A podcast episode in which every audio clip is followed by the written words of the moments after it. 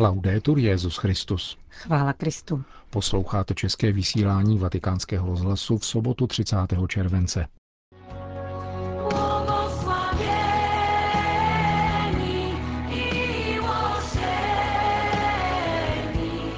S papežem Františkem v Polsku na Světovém dní mládeže.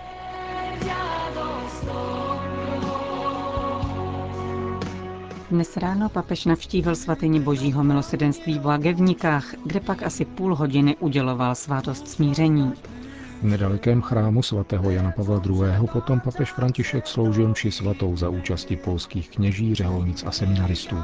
A v době našeho večerního vysílání probíhá na prostranství Campus Misericordie na krakovském předměstí modlitební vigílie Světového setkání mládeže.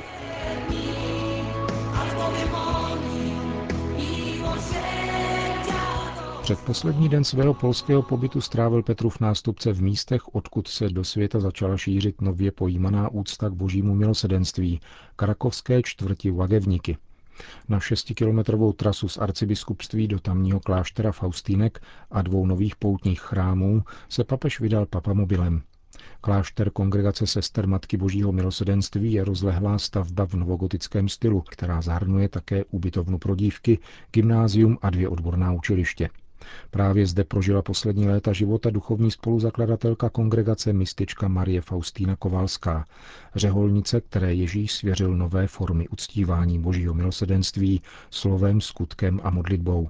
Obraz Krista s nápisem Ježíši důvěřuji ti, svátek božího milosedenství, připadající na první neděli po velikonocích, korunku božímu milosedenství a modlitbu v hodině milosedenství, tedy o třetí hodině odpolední.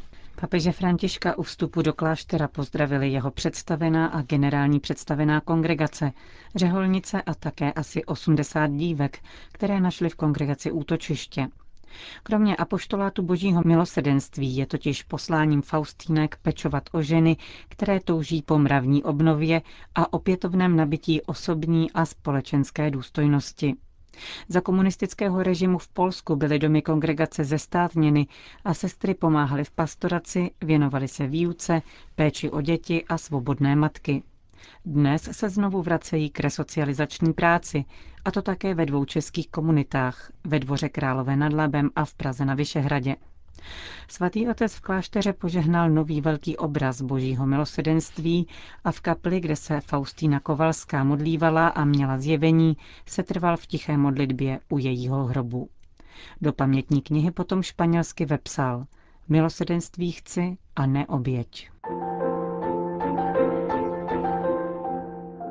Klášter vyhrazený až do druhé světové války pouze sestrám a jejich chovankám nemohl pojmout rostoucí příliv poutníků a proto byl v jeho těsné blízkosti na přelomu tisíciletí postaven nový poutní komplex s bazilikou božího milosedenství a dalšími pastoračně sociálními prostorami pro příchozí věřící. O kilometr dále vyrostl po smrti Karla Vojtily jiný nový kostel zasvěcený tomuto polskému papeži a obklopený budovami centra Jana Pavla II. Oba rozsáhlé celky odděluje louka zvaná spovědní. Po celou dobu trvání Světových dní mládeže je totiž poseta spovědnicemi pod širým nebem. Papež František vystoupil na terasu Baziliky Božího milosrdenství, aby spontánně pozdravil poutníky, kteří se na louce schromáždili. Pán si dnes přeje, abychom ještě hlouběji cítili jeho veliké milosrdenství. Nikdy se nevzdalme od Ježíše, i když si myslíme, že kvůli svým hříchům a nedostatkům patříme k těm nejhorším. On dává přednost právě takovým, protože tak se jeho milosrdenství může šířit. Využijme tohoto dne, abychom všichni přijali Ježíšovo milosedenství a pomodleme se všichni společně k Matce Božího milosedenství.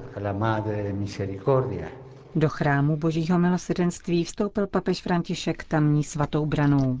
V bazilice, která může pojmout pět tisíc věřících, pak vyspovídal v italštině, francouzštině a španělštině celkem osm lidí. Pět mladých mužů, dvě dívky a jednoho kněze. Jeho návštěvu zakončila soukromá adorace nejsvětější svátosti. Dějištěm další části dopoledního programu bylo již zmíněné centrum Jana Pavla II., nazvané podle známých papežových slov Nemějte strach. V jeho hlavním kostele s dvoutisícovou kapacitou Petrova nástupce očekávali polští kněží, řeholníci a řeholnice, zasvěcené osoby a seminaristé, včetně syna polské premiérky Beaty Šidlové. A také dalších pět tisíc lidí na venkovním prostranství slavilo spolu s papežem votivní mši o božím milosedenství. Za zmínku stojí, že Polsko je zemí s největším počtem duchovních povolání v Evropě. Na kněžství se zde v současné době připravuje téměř 4 tisíce mladých mužů. Celkový počet kněží v Polsku převyšuje 30 tisíc, čímž na jednoho kněze připadá zhruba tisíc věřících. Navzdory této hmatatelné náboženské praxi papež neváhal s důrazným poukazem na radikalitu duchovního povolání. Kdo si volí Krista, nelibuje si v pohodlí, které oslabuje evangelizaci, neplýtvá časem, aby si plánoval jistou a dobře placenou budoucnost, připomínal svatý otec. V kázání vyšel z proneseného Janova Evangelia, které podává dvě zjevení z mrtvých vstalého učedníkům. Prvního dne v týdnu, kdy se ukázal apoštolům bez Tomáše, a týden na to, kdy už byl Tomáš s ostatními. Papež se přitom zaměřil na trojici slov. Místo, učedník a kniha. O místu se dovídáme pouze to, že bylo za zavřenými dveřmi, předeslal. Dentro na tomto uzavřeném místě zazní mocná výzva, kterou Ježíš adresuje svým. Jako otec poslal ne, tak i já posílám vás. Ježíš posílá. Od počátku touží, aby církev vycházela, šla do světa a chce, aby to dělala tak, jako on, který byl do světa poslán otcem. Nikoli jako mocný, ale jako služebník. Nikoli, aby si dal sloužit, ale aby sloužil a šířil radostnou zvěst. Tak posílá ty svoje v každé době. Chce, aby otevřeli dveře a vyšli ven šířit boží odpuštění a pokoj mocí Ducha Svatého. Toto povolání platí také pro nás, naléhal papež František a odkázal ke slovům svatého Jana Pavla II. Otevřte brány. V našem kněžském a zasvěceném životě však můžeme z bázně či pohodlnosti nezřídka zakoušet pokušení, zůstat poněkud uzavření v sobě a svých prostředích. Cesta, kterou nám Ježíš ukazuje, je však jednosměrná. Výjít ze sebe. Je to cesta bez zpáteční jízdenky. Jde o to uskutečnit exodus z našeho já, ztratit život pro něho a ubírat se cestou sebedarování. Na druhé straně Ježíš nemiluje cesty vykonané na půl, přivřené dveře a dvojité životy. Žádá, abychom se vydali na cestu zlehka, zřekli se svých jistot, vyšli a byli pevní pouze v něm. Cesta Ježíšových nejdůvěrnějších učedníků je tvořena konkrétní láskou, to znamená službou a ochotou. V životě zasvěcených osob neexistují uzavřené prostory a soukromé vlastnictví našeho pohodlí. Kdo se rozhodl veškerý svůj život připodobnit Ježíši, nevybírá si už svoje místa, ale jde tam, kam je poslán. Je připraven odpovědět tomu, kdo jej volá a nevolí si ani vlastní časový rozvrh. Dům, který obývá, mu nepatří, protože církev a svět jsou otevřenými prostorami jeho poslání. Jeho poklad spočívá v tom, že klade pána do středu života a nehledá si nic jiného. Uniká tak uspokojením, která by stavěla do středu jeho. Nestoupá si na vratké piedestály světské moci a nelibuje si v pohodlí, které oslabuje evangelizaci. Neplýtvá časem, aby si plánoval jistou a dobře placenou budoucnost. Tak mu nehrozí, že upadne do samotářství a zasmušilosti a uzavře se do malicherného sobectví, postrádajícího naději i radost. Papež pak uvedl na scénu učedníka Tomáše, který, jak řekl, se nám podobá svými pochybnostmi a tím vzbuzuje sympatie. Aniž by to věděl, dává nám veliký dar. Přivádí nás blíže k Bohu, protože Bůh se neskrývá před tím, kdo jej hledá, podotkl dále. Ježíš Tomášovi ukazuje svoje oslavené rány.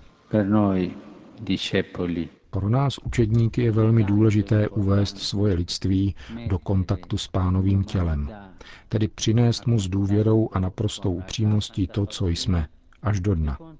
Ježíš je rád, jak řekl svaté Faustíně, když mu říkáme všechno. Nenudí jej naše životy, které již zná, Očekává naše sdílení, ba dokonce vyprávění o našich dnech.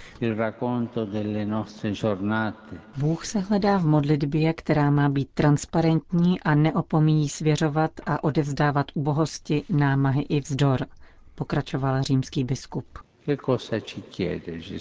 Co po nás Ježíš chce? Přeje si opravdu zasvěcená srdce, která žijí z odpuštění, která přijala od něho, aby jej soucitně převedla na bratry. Ježíš hledá srdce otevřená a něžná vůči slabým. Nikoli srdce tvrdá, ale podajná a transparentní, která se nepřetvařují před tím, jenž má v církvi poslání udávat směr cesty. Učedník neváhá klást si otázky, má odvahu pojmout pochybnost a předložit ji pánu, formátorům i představeným, bez kalkulací, rezistencí a zdráhání. Věrný učedník bděle a neustále rozlišuje, poněvadž ví, že srdce je třeba vychovávat denně, počínaje city, aby unikl každé dvojakosti v postojích i v životě. A konečně se v posledním verši dnešního evangelia mluví o knize. Tou je evangelium, ve kterém není řeč o mnoha jiných znameních, která Ježíš vykonal uzavíral svatý otec. Po velkém znamení jeho milosedenství bychom si mohli myslet, že už není třeba nic dodávat. Jedna výzva tu však ještě je, totiž prostor pro znamení, která vykonáme my, kteří jsme přijali ducha lásky a jsme povoláni šířit milosedenství. Dalo by se říci, že Evangelium, živá kniha Božího milosedenství, kterou je třeba číst neustále znovu a znovu, má vlastně ještě nepopsané stránky, zůstává otevřenou knihou, kterou jsme povoláni psát stejným stylem, totiž prokazováním skutků milosedenství. Zeptám se vás, jak vypadají v této knize vaše stránky.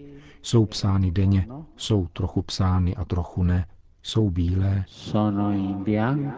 Zeptal se papež František polských kněží, řeholníků, seminaristů a zasvěcených osob s odkazem na pomoc Matky Božího milosedenství, která nás, jak řekl, učí konkrétně pečovat o Ježíšovi rány v našich bratřích a sestrách, končil. Pana Marie, ať nám pomáhá vydávat se až do dna ku prospěchu věřících, kteří nám byli svěřeni, a nést vzájemně svoje břemena jako opravdoví bratři a sestry ve společenství církve naší svaté matky.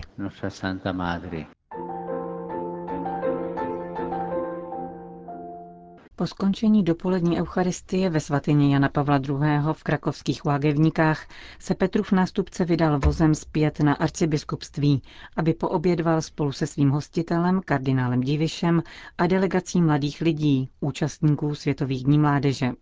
Mezi mladými, kteří s papežem poobědvali, byla také dobrovolnice z Ukrajiny, Uliana Žuravčak, pro náš rozhlas o svém setkání řekla. Poděkovala jsem papeži za jeho podporu pro Ukrajinu. Jak známo, žijeme v těžkých časech. Stále pokračuje válka, o které kardinál Parolin řekl, že je to válka, o níž se mlčí. O tom jsem už s papežem nemluvila, ale řekla jsem mu, že mu ze srdce děkuji a aby věděl, že si to pamatujeme. Když se ukrajinská mládež, naši dobrovolníci, dozvěděli, že budu na obědě s papežem, prosili mě, abych mu řekla, že potřebujeme jeho otcovské slovo. Máme ho stále před sebou a chceme, aby nás podporoval. V těchto těžkých časech je pro nás právě jeho slovo nejdůležitější, abychom se cítili milováni, abychom cítili, že na nás pamatuje. A pozvala jsem ho na Ukrajinu. Odpověděl mi s velkou intenzitou, hleděl na mě velmi milé a požádal mne, abych Ukrajincům, zvlášť mladým, vzkázala, že on je stále s námi. Opravdu je s námi. V té chvíli jsem se rozplakala. A papež, když se dozvěděl, že jsem z řecko-katolické církve, vzpomínal, že se jako mladý ministrant naučil náš obřad. Nakonec, když jsme k papeži chodili pro růžence, řekl mi ukrajinsky Slava Isusu Christu. Slava Isusu Christu po ukrajinsku.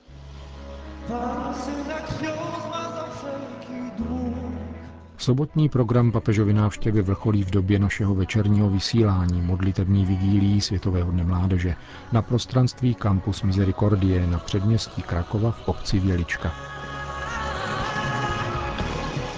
Končíme české vysílání vatikánského rozhlasu. Chvála Kristu. Laudetur Jezus Christus.